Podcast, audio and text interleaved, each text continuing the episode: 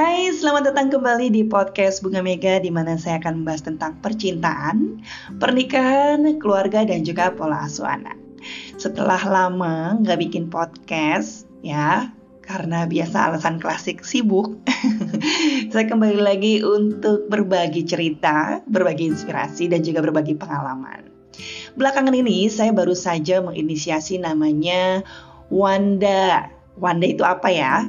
Wanda itu singkatan dari Women and Family of Indonesia. Jadi saya baru saja membuat sebuah Instagram, boleh cek namanya at Wanda Counseling ID, yaitu sebuah platform di sosial media untuk menyebarkan tentang kesehatan mental dan juga akses konseling gratis untuk para perempuan dan juga keluarga di Indonesia. Jadi buat para listeners yang merasa ingin konseling, ingin konsultasi, ingin cerita, saya menyediakan platform tersebut untuk Anda bisa cerita secara gratis ya. Jangan lupa bisa follow di @wanda_counseling_id.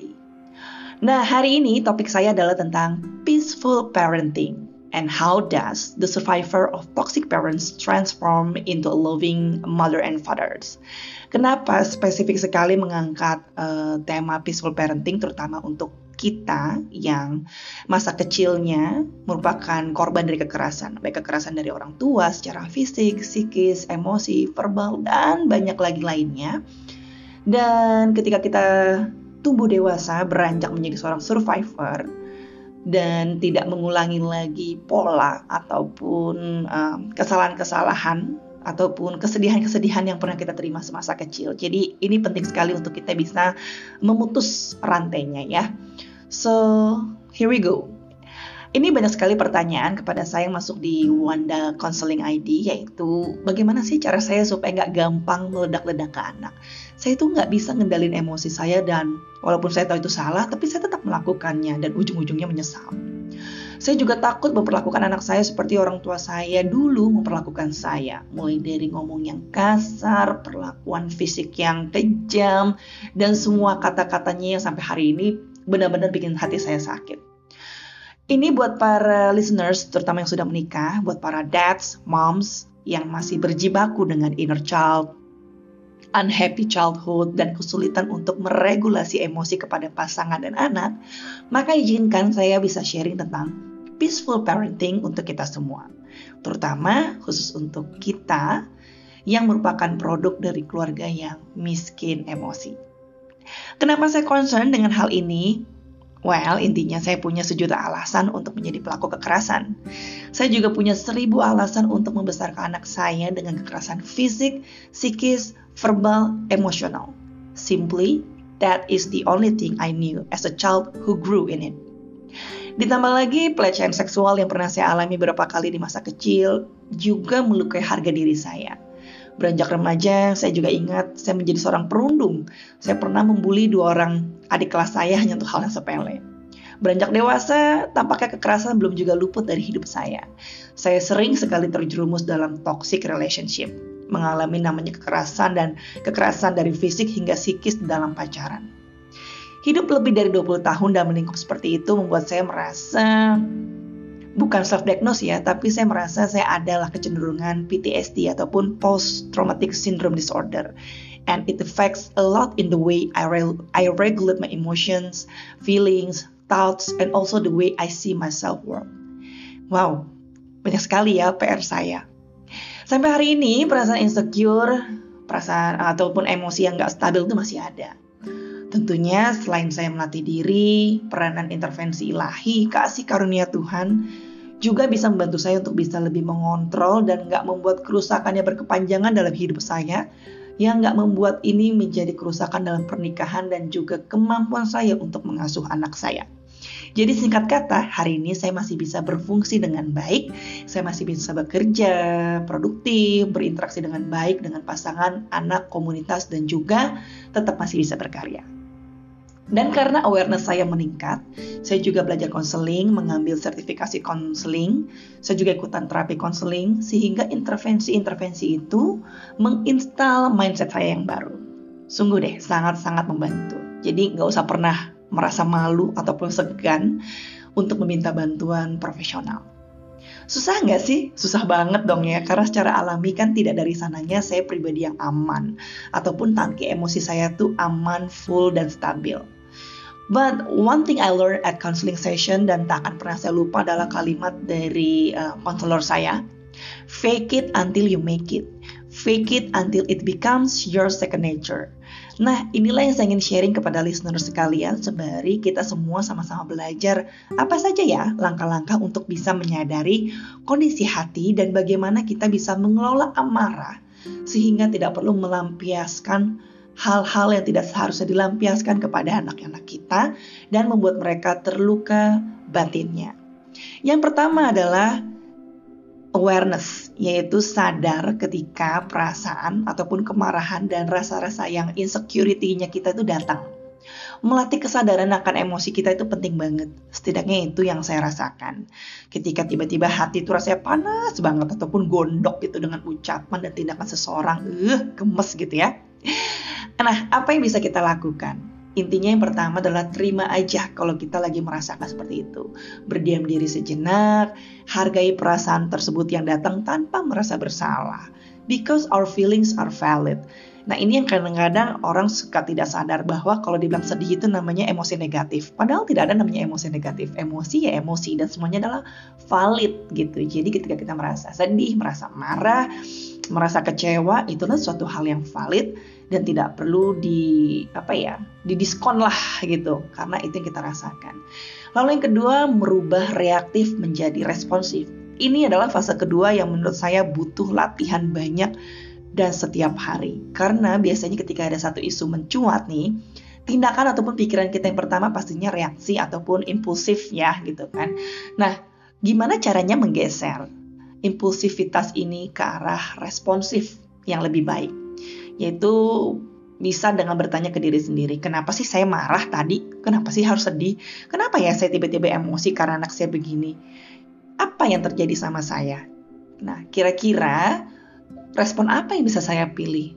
Lalu juga bertanya, apa ini hanya luapan emosi saya karena saya capek, saya lagi banyak pikiran, atau benar-benar dalam rangka tujuannya mendidik anak? It takes a while dan biasanya mudah terjatuh berkali-kali di fase ini. Namun apa pun langkah kecil yang bisa kita coba dan berhasil tetap harus dirayakan ya. Dan yang ketiga, stop playing victim because we are adult and we are free to choose. Sadari kita adalah orang dewasa yang punya kebebasan untuk memilih. Beda ya, nggak seperti anak kita yang masih kita kontrol dan mereka kadang-kadang belum sadar dengan pilihan-pilihan mereka kita ini orang dewasa dan punya andil terhadap pilihan-pilihan yang kita buat.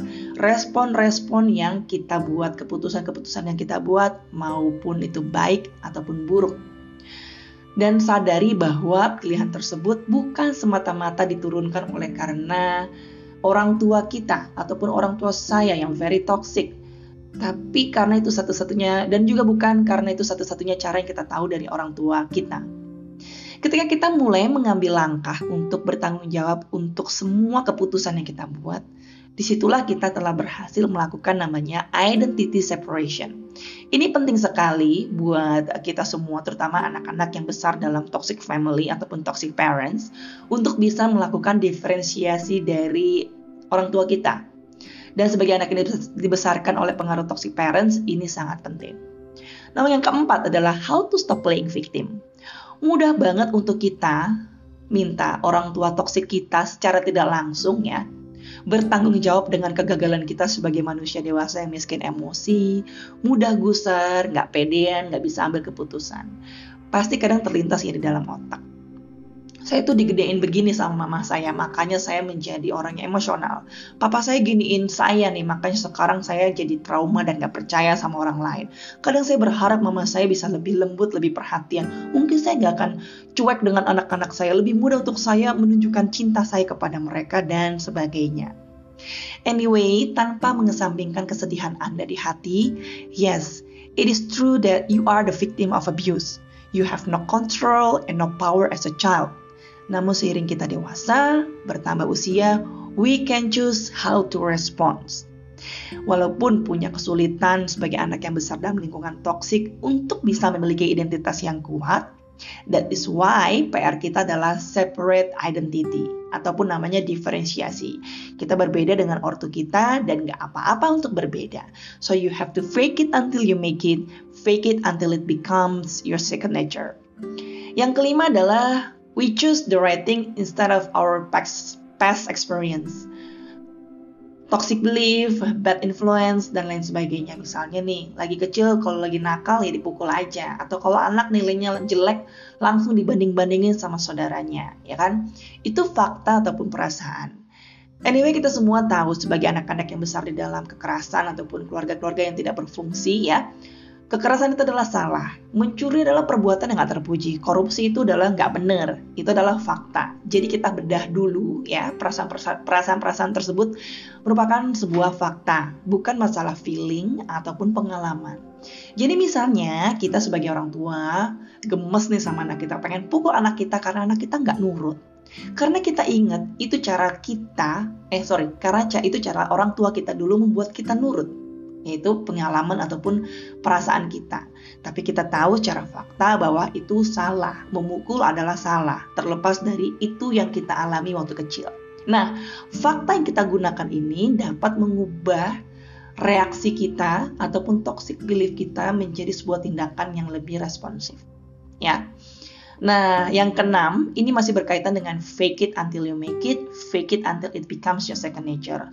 Setelah sadar bahwa memilah antara fakta dan juga pengalaman ataupun feeling kita, kita juga membangun namanya second nature. Artinya, kita harus memiliki sebuah cara yang dilatih dan habit yang sengaja dibangun. Misalnya, anda nggak suka olahraga atau sebenarnya Anda night owl bukan morning person. Tapi kita tahu kan kalau butuh kita tuh perlu bergerak supaya badan segar atau seenggaknya bisa bangun pagi karena harus kerja dan ada meeting ya mau nggak mau deh harus bangun pagi. Nah, sama dengan hal tersebut, intervensi dilakukan bukan hanya untuk berempati terhadap kondisi luka batin, tapi juga tindakan nyata ataupun proaktif untuk kita mengganti, mereplace cara berpikir dan cara menilai kita dan cara bertindak kita sekarang terlepas dari masa lalu kita yang kurang baik. Awalnya misalnya kita gampang meledak, gampang gusar, baper, dikit-dikit marah ya wajar karena itulah reaksi alamiah yang kita dapatkan dari alam bawah sadar kita yaitu dari toxic belief yang toxic belief yang sudah lama menahun tuh nempel di kita ya. That the legacy that we got from our family origin. Nah, dengan konseling ataupun terapi, mengintervensi ini dengan tindakan proaktif dan dilakukan terus dengan sengaja. Contohnya misalnya ya, anak saya teriak tantrum, nggak mau nurut kalau disuruh naluri alamiahnya adalah ini anak bandel banget ya melawan saya. Kenapa sih dia nyerang saya? Kok berani sekali ya dia sama orang tua kayak gitu. Tapi kita berlatih membuat namanya naluri buatan ataupun second nature dengan bertanya, kenapa ya anak saya? Apakah dia lagi capek atau tangki emosinya lagi kosong jadi caper kayak gini nih? Atau jangan-jangan instruksi saya yang kurang jelas? Contoh kedua, naluri alami. Udah deh, kamu ikutin aja, nggak usah tanya-tanya ya. Kalau kamu nggak ikutin mommy, mommy nanti hukum kamu, masukin kamar mandi, ya. Tapi naluri buatan itu bisa bilang, bisa membuat membangun komunikasi. Kamu tahu nggak kenapa tadi mommy marah? Kenapa mommy larang kamu lakukan itu? Ya. Lalu contoh ketiga, naluri alami misalnya, ini anak nangis mulu kalau dikasih tahu bikin capek dengernya ya.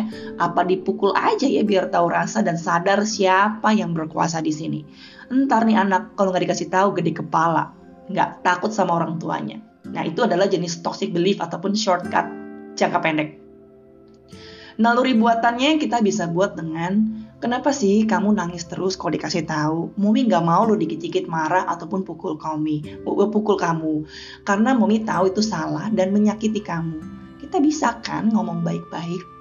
Nah, jadi itu adalah uh, mengubah naluri alami kita menjadi naluri buatan ya.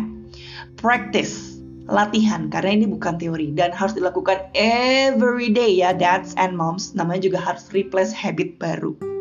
Intervensi dilakukan bukan hanya untuk berempati terhadap kondisi luka ya karena ini penting sekali dan ini sangat membantu kita. Lalu yang kedua um, eh yang kedua, yang ketujuh, practice the number one until six and repeat it all over again. If you failed, that is okay. Keep fake it until you make it ya. Lakukan secara sengaja sehingga terbangun habit yang baru dan akhirnya lebih mudah memanage hal-hal yang meresahkan hati kita. Emang karena pada dasarnya emosi kita kurang stabil. Lalu jangan lupa tanamkan kata-kata kepada diri kita sendiri sebagai orang tua. I am not my parents. I am not my abuser. I choose no longer to be a victim. I am an, I am an adult who know what is right and wrong. I cannot control my past, but I can control my future. Saya bukanlah orang tua saya, saya bukanlah pelaku kekerasan. Saya memilih untuk tidak menjadi korban dengan terus-terusan tidak berdaya. Saya adalah orang dewasa yang bisa membedakan mana baik dan mana buruk. Betul, masa lalu saya tidak bisa diubah, tapi saya bisa ubah masa depan saya. And it takes process, it doesn't come overnight. Sekarang mungkin marahnya 20 kali sebulan kan sama anak. Mungkin bulan depan cuma jadi tinggal 18 kali. But still there is progress dan we have to celebrate. So moms and dads yang juga masih berjibaku dengan kemarahan, luka batin, kesedihan dari masa lalu, jangan pernah ragu untuk mencari pertolongan supaya um, pola yang sudah terbentuk ini bisa diputus sehingga tidak lagi melukai anak-anak kita, tidak melukai generasi selanjutnya, ya. Dan selalu percaya bahwa semuanya itu bisa sembuh, semuanya bisa berubah dan semangat untuk berlatih. Sampai ketemu lagi di podcast Bunga Mega selanjutnya. Have a great parenting. Bye.